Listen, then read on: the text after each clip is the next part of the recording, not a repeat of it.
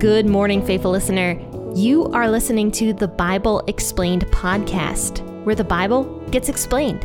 So grab your cup of coffee and stay tuned as we read through the book of John.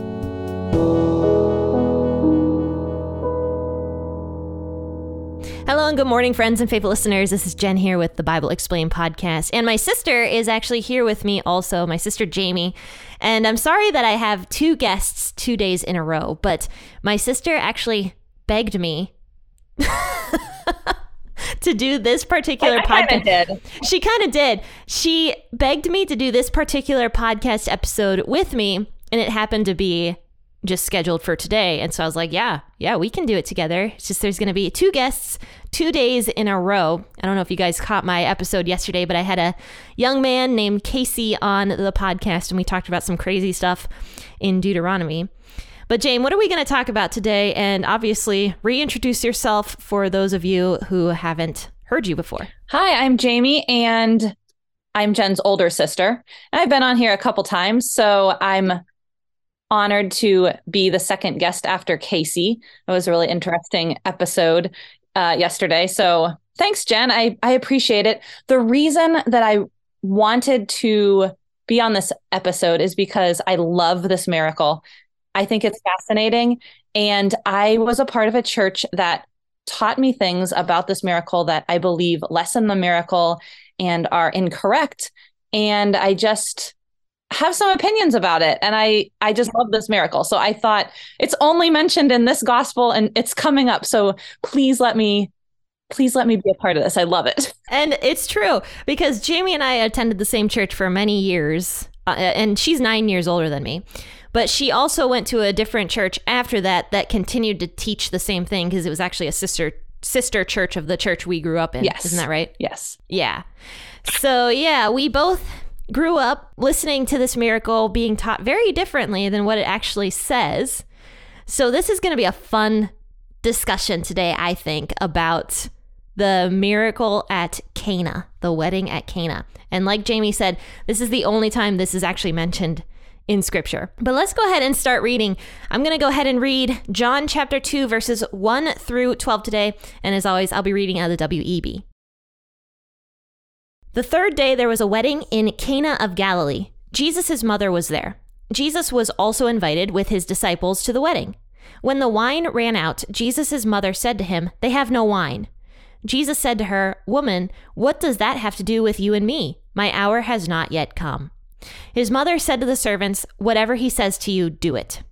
Now there were 6 water pots of stone set there after the Jews' way of purifying, containing 2 or 3 metrets apiece. Jesus said to them, "Fill the water pots with water." So they filled them up to the brim. He said to them, "Now draw some out and take it to the ruler of the feast." So they took it. When the ruler of the feast tasted the water now become wine and didn't know where it had come from, but the servants who had drawn the water knew, the ruler of the feast called the bridegroom and said to him, "Everyone serves the good wine first, and when the guests have drunk freely, then that which is worse. You have kept the good wine until now." This beginning of his signs Jesus did in Cana of Galilee and revealed his glory, and his disciples believed in him. After this, he went down to Capernaum, he and his mother and his brothers and his disciples, and they stayed there a few days. Okay, my first thought about all of this is, Jane, what were weddings like back in these days, do you think? I've heard that they're quite different. So maybe spanning like days, not just like hours. A feast, great celebration. I don't know. And, since the wedding is often mentioned in scripture as like this awesome event, I'm going to guess that this was like literally an awesome event. Like super fun, games, dancing, maybe wine, feasts. I don't know, like just a ton of stuff going on. Oh, and that whole thing with the Jewish wedding where I don't even know if they maybe knew the date. It was kind of like determined by the bridegroom when he was ready to take his bride. And just, I think it was so exciting and anticipated and like, I don't know when it's going to be. And it was just a huge celebration. Because the bridegroom would have to like go out and build a house and like prepare for his family. And the bride would be like waiting. She would have no clue when he would be done. And when he finally came back for his bride, she'd be like waiting for him and expecting him. And then all of a sudden there'd just be this huge party that would be thrown. And it was just like a really awesome celebration of like love, I guess, between two people. So yeah, Jesus is invited to this wedding along with his mother. I guess also his brothers were probably there, since it sounds like they knew this family potentially.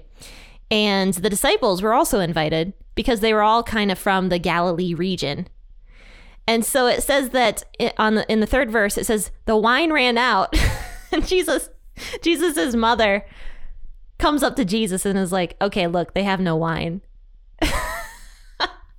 So this makes me think that, go ahead. Yeah. What were you going to say?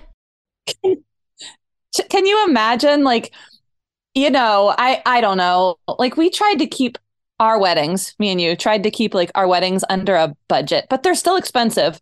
But, you know, these huge weddings, can you imagine if you're like serving the prime rib or something? It's just like, oh, sorry. There's none left for you. Like, that's really embarrassing. Like, this is a severe problem right here. Yeah. I would have been pretty mad myself. We actually, my wedding, we did like a all-inclusive-ish kind of wedding where it was at one location completely. Like, we didn't move around. I got like married in the building and we stayed in the building, and the guy like that owned that building like did all the food, and the food was pretty decent. But I would have been infuriated. I had pot roast at my wedding. I would have been infuriated if he was like, hey, we ran out of pot roast. We don't have enough to serve your guests. I would have been like, excuse me, what am I paying for here? Like, and understandably, this is not the same thing because wine is different than food. And apparently people ate. But the same concept of you don't have enough for your guests. Like, this party was supposed to continue and there's no wine. There's supposed to be wine, but there's not. It's gone. Exactly. It sounds to me like Mary knew these people quite well. That's what it sounds like to me, because she understood this embarrassment that was going on and didn't want her friends to be embarrassed like this, that they had run out of wine for this like glorious occasion, basically. So Mary tells Jesus, she's like, look, they ran out of wine. And Jesus says to her, woman, what does that have to do with you and me? My hour has not yet come.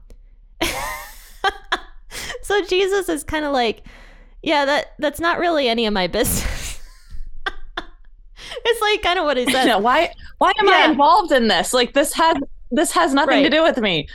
Yeah. But I want to focus on the word woman here, because I think if anybody reading this today saw this, they'd be like, wow, you know, Jesus really disrespected his mother here. Because, Jamie, what did you say that we associate the word woman with now? Well, it's kind of like that whole thing, like the husband that is disrespectful to his wife. Like, he comes home and he's sitting watching TV and he's like, woman, go make me a sandwich. Like, I mean, that's what I think of when I think of like woman, you know.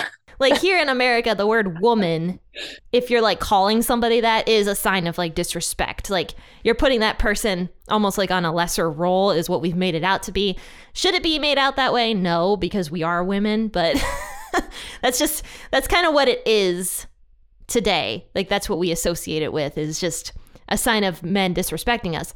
But back in these days, the word woman was actually extremely respectful.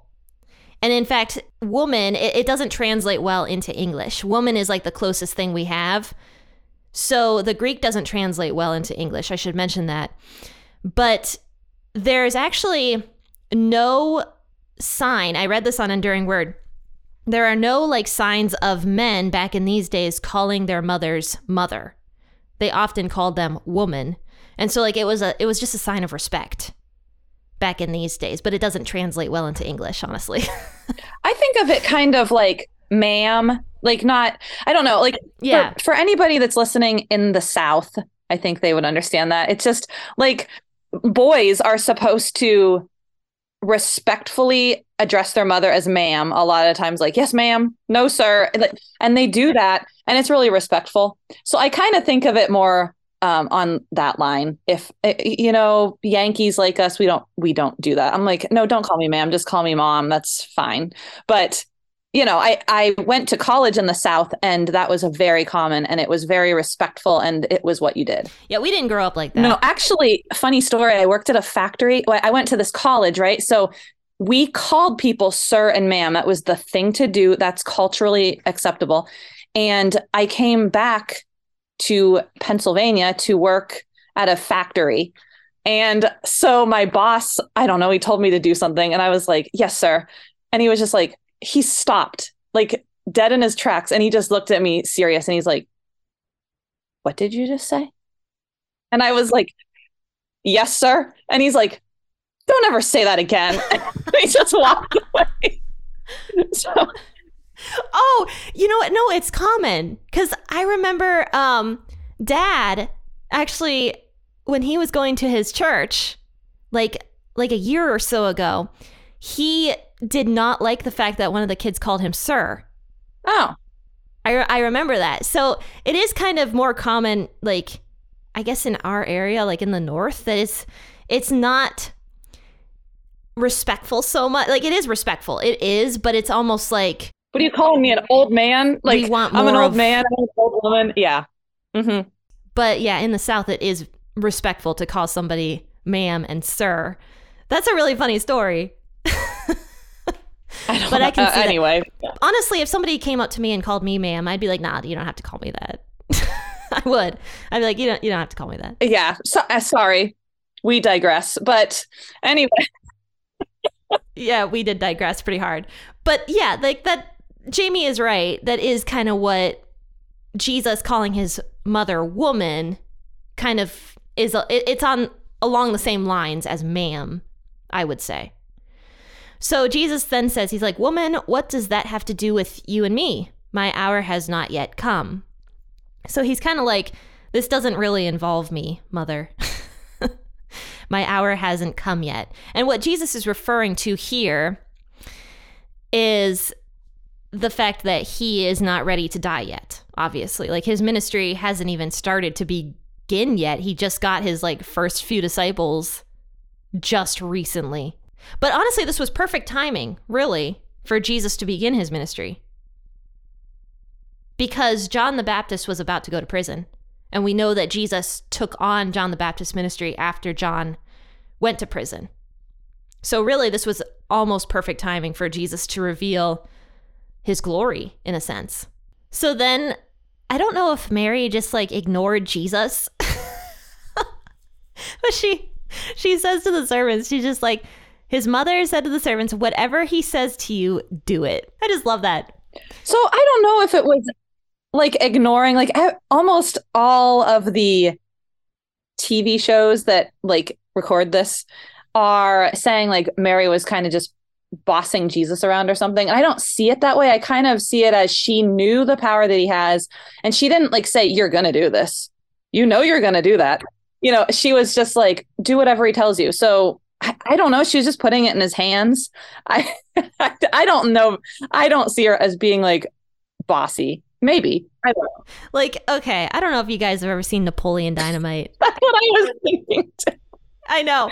The part where the like Napoleon Dynamite asks the one girl to the prom. Trish. And Trish. Yeah. And then the mom comes up to Trish and was like, you know, you're going to prom with that boy. And like, I don't know if Mary was specifically doing that, you know, like she was saying like, Jesus, you're going to do this. Like, there's no two ways about it. You got the power, you're going to do it. Or if she was just telling the servants to do what Jesus says, regardless of whatever Jesus decided to do, because Jesus could have very well been like, I'm not going to do this. It's not time yet, because he has in the past. Like, Jesus did, in fact, you know, honestly put Mary in her place in some instances when she was trying to deter his ministry. Yeah. We see that. I think that was in Mark that happened when Mary was becoming really scared because Jesus was going against the Pharisees. She was trying to get Jesus to stop and like using her like motherly abilities to try to get him to stop. And Jesus was like, no, like I'm not stopping this. He did say no. Jesus did say no when the situation required him to say no, but he was very respectful of his mother. Maybe he just knew this was, even though his time to die has not come yet, his time to start his ministry is beginning. And I mean, if we look at her advice, do whatever he tells you. Best advice forever for us, for anybody. That's what we're supposed to do. Do whatever he tells you. So her advice was good, but I mean, we just don't know everything around the conversation, what this actually meant at the time. But you're absolutely right. I mean, Mary did give good advice there. But what I love about this is the fact that the servants were the ones that got to experience this awesome miracle. Like the lowliest of the low were the first people that got to experience this miracle. It wasn't the bridegroom. It wasn't the bride. It wasn't the owner of this venue.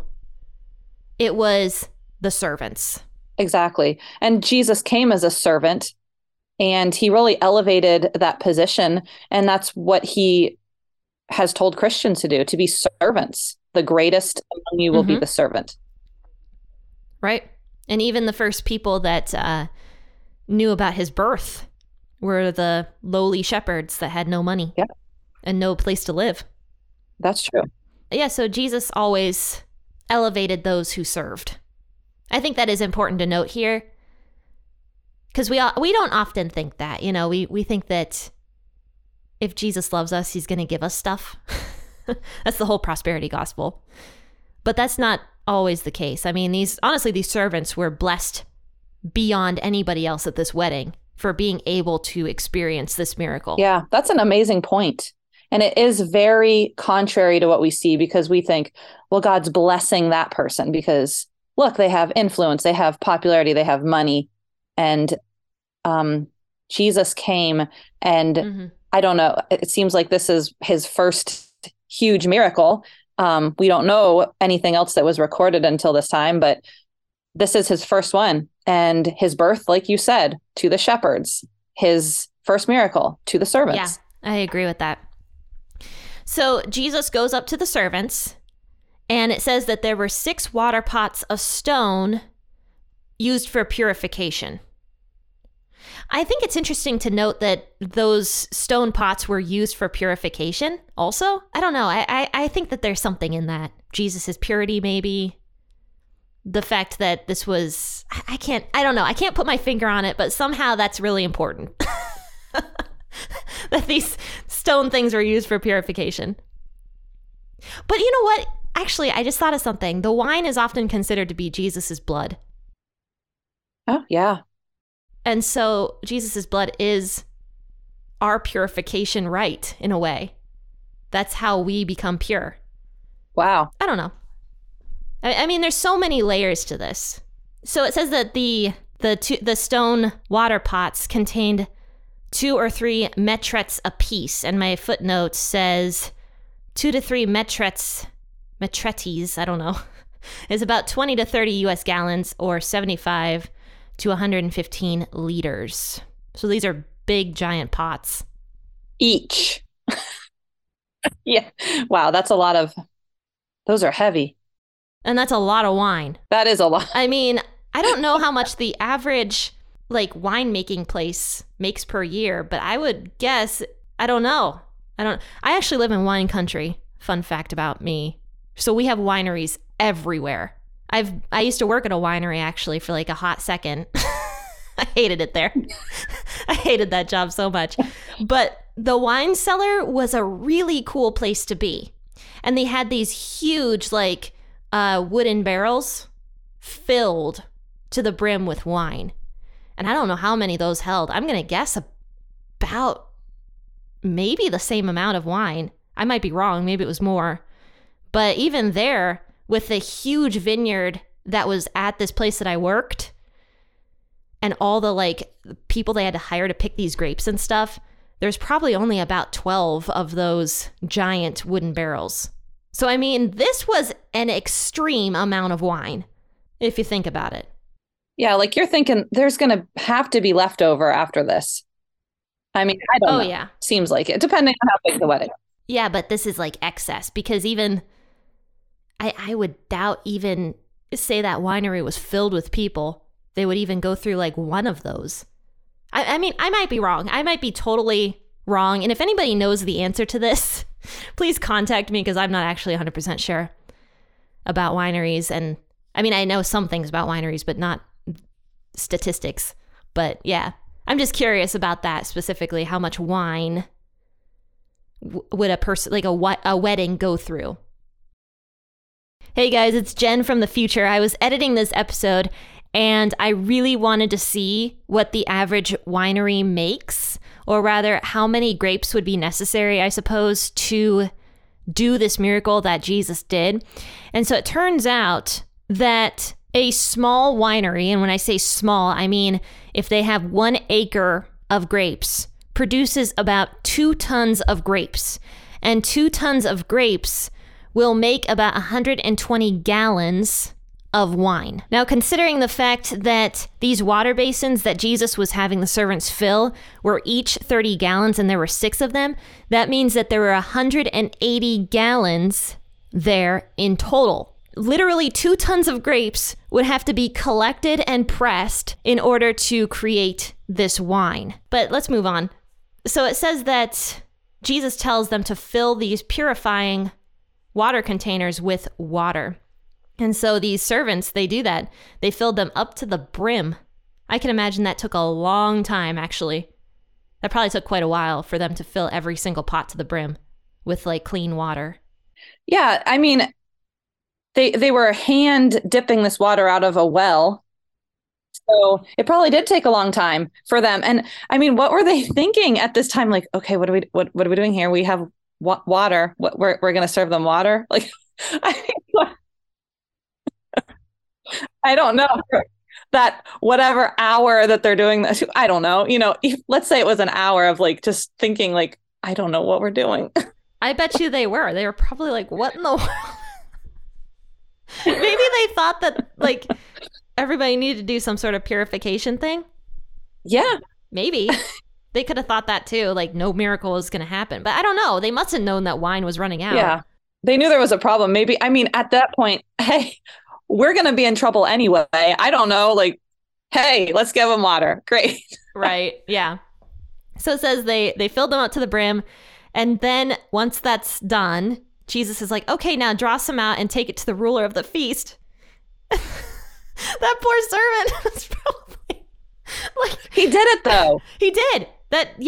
That's absolutely true. He listened to Mary's words. This servant, or he or she, listened to Mary's words and did exactly what Jesus said to do. And you know, Jesus, it says that Jesus grew in favor with God and man. And you know, he must have had a good reputation. So it wasn't like they knew Jesus. They knew who he was. And so they trusted him. I don't know what they knew about him or that he could perform these miracles. Who knows? But it did take an amount of faith to go give this cup of wine to, you know. You mean water at this point. Right. This cup of water. I don't know. Yeah. Some sort of faith there.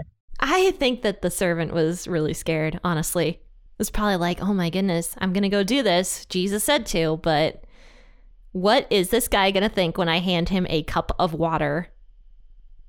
So it says they took it, and then the ruler of the feast tasted the water now become wine and didn't know where it came from.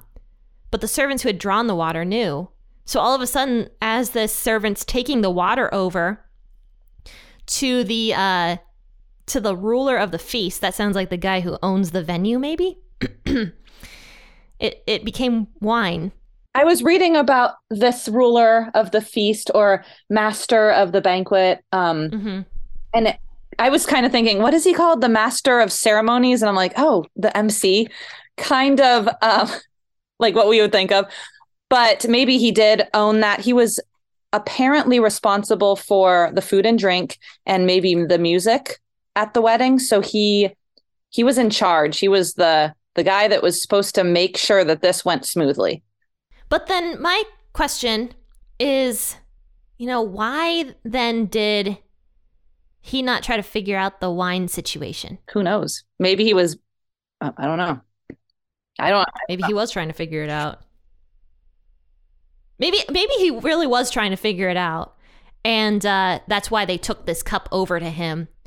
And he just assumed the bridegroom took care of it. Who knows? Yeah, we don't know. But anyway, he goes up to the bridegroom after tasting this water turned into wine. And he's like, everyone serves the good wine first. And then when the guests have drunk all that, then they serve the crappy wine, basically. And he's like, you kept the good wine until now. So this was shocking to him that this wine was so amazingly delicious. So this brings me, James, to the question, and this is where we have been taught something different. And for those of you who grew up potentially independent fundamental Baptist or still go to a church like that, you might have been taught that Jesus didn't actually turn this into wine. He turned it into grape juice. That's what we were taught growing up, that anything referring to Jesus with wine is actually talking about grape juice. So what are your thoughts on that, James? Well, where to start on that? Firstly, it says wine, and there's nowhere that indicates that this would be something different than that. The same word for wine used throughout the Bible, good and bad, wine, not grape juice. And grape juice would have been something that it would be fresh picked, because grape juice, once you break that open, it gets in contact with the yeast and it just starts fermenting. So obviously, if you just squeeze the grapes, you can have fresh grape juice. But if you have that for longer than maybe a week, we're starting to talk about wine here. And then, the longer that it ferments, the better it becomes as wine. And that's where you get your good wine.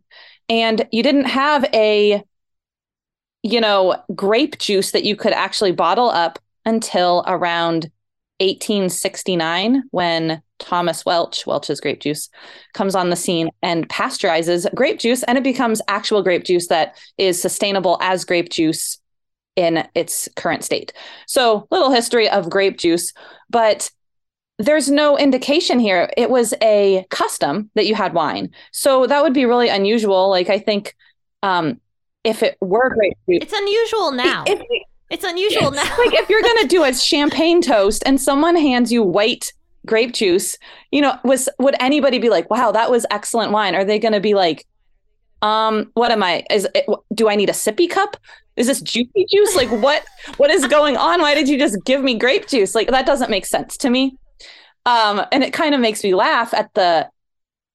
And I understand that people see this and they're like, but there's drunkenness. Is Jesus promoting sinfulness? Is Jesus saying you should get drunk? Because then why would he give you wine if he's not doing that? And I think that is a valid question that we need to answer.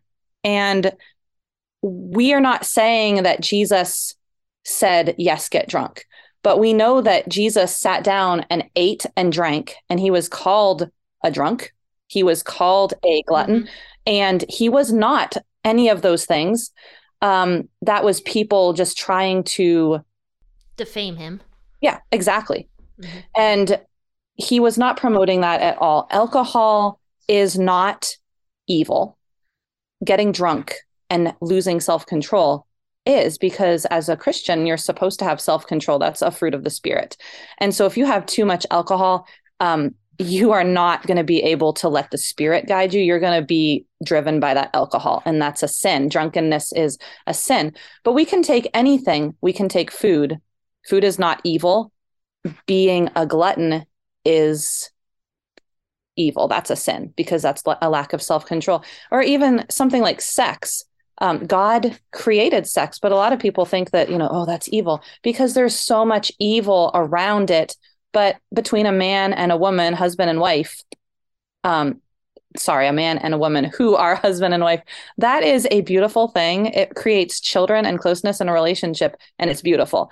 But of course, that can also get tainted. So no, Jesus is not saying, here, get drunk. He was giving a beautiful product for a celebratory purpose, right? And not drunkenness.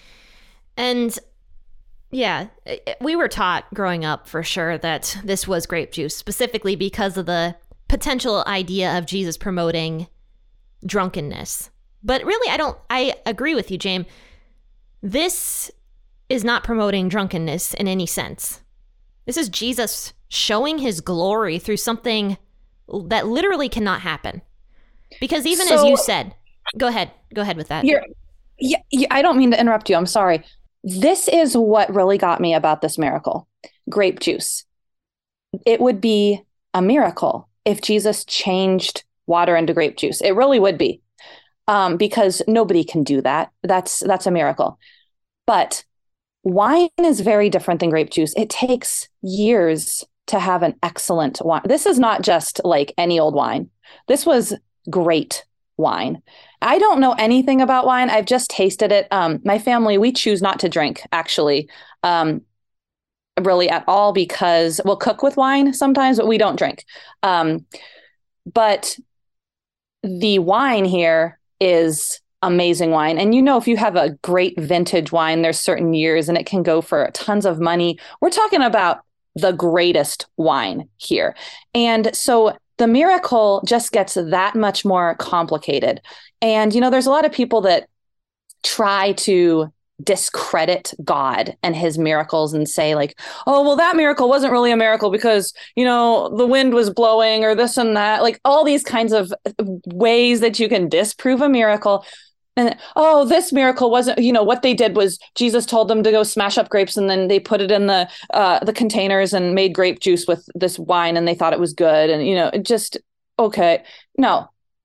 This was a miracle of miracles. Like Jesus made an amazing, probably vintage tasting wine that, you know, they've never tasted like that before. And he made it in a matter of seconds as this cup is passed to the master of feasts. Yeah. And I was talking to Jamie a little bit. My area, we do ice wine around here and it's delicious. I don't know if you guys have ever had ice wine, but it is like drinking, like, it's like drinking thick apple juice. It's just really good. And it's extremely sweet. And it's wine because the grapes have to freeze. They call it a dessert wine. Yeah, it's a dessert wine. Like that and port. I think I don't get it. I'm sorry. I don't get it because since I'm not used to it, like I just like smell wine. I'm just like, no, I don't get it. I just haven't acquired the taste. So yeah. Because I worked at a winery and I do drink wine. I like wine, actually. And so I'll sit down with a good bottle of wine and I'm a red wine drinker. Now, my husband, on the other hand, can't even handle any kind of red wine whatsoever. He needs like the sweetest sugar garbage that like exists. So, but we both like ice wine because ice wine is just unique. It's different. It's not made in a lot of areas of the world. And it's really good. So every once in a while, we'll treat ourselves to a bottle of ice wine. It's good. And so I was talking to Jamie. I'm like, maybe this was like a dessert wine that Jesus made. Like some sort of like ice wine. I don't know. I mean, it's not beyond Jesus's capabilities to create an ice wine, even though Judea never, ever, ever would have had ice wine because it doesn't get that cold because the grapes have to like freeze on the vine in order to create an ice wine. And so I was talking to Jamie. I'm like, maybe this was just like something beyond anything they've ever tasted. This wine, like a delicious ice wine that you can only find in like Germany or like Canada or something. Yeah. I don't know. I mean, I don't think it's beyond Jesus's capabilities to make something that delicious that nobody ever would have tasted before in that region. Because yeah, I mean, you can, it's quite possible. Yeah. And I mean, you can see here that people are like flabbergasted over this, like the taste of it. So you never know like what this was. I don't know. And then, you know, even for him to know, because, you know, like when you're full, everything kind of just tastes like meh. So when you like have had a lot of wine, you've had a lot of food, you're just kind of like, okay, like I'm not hungry. You know, it's not the first thing I taste. It's just kind of meh. So if he is noticing like, whoa, this is not just meh. This is the most amazing thing I've ever tasted. And I'm not even like desiring it right now. That's pretty amazing. Yeah. Yeah, and he even said, like, everybody's, like, already drunk this other stuff pretty freely, and yet you saved all this delicious wine for last. So then after this, it says Jesus, in verse 11, it says, this is the beginning of his signs that Jesus did in Cana of Galilee and revealed his glory. And his disciples believed in him. And so, I mean, the only people that really knew about this miracle, I'd guess, is Jesus's closest family members, the servants and his disciples that he had at the wedding there. So, I mean, this was Jesus beginning to show his glory to people and also to like the lowliest people at that wedding. And something just so unusual, like he solved a problem, and it was just in the most miraculous and awesome of ways, with something that never have been conjured up. No, you know, this couldn't be a fake. Exactly. This was absolutely amazing. Well, friends and faithful listeners, thanks for tuning into this episode. I do hope that you enjoyed it, even though I have done 2 long episodes in a row. That's all right, though. I'm sorry. I feel I'll like go that's back. Kind of my fault. Last time we did that, too. Yeah, it's okay. I mean, it's good to change things up a little bit. But I'll be going back to my normal shorter episodes of about 20 minutes starting tomorrow. And, of course, my sister will be back on at some point in the future. So, yeah, James, thanks for coming on the podcast. I appreciate it. And I think this was a really great discussion. Thanks for having me, Jen. I really appreciate it. Yeah, of course. And I'll see you guys bright and early tomorrow morning for an episode out of Deuteronomy. Until then, happy listening and God bless.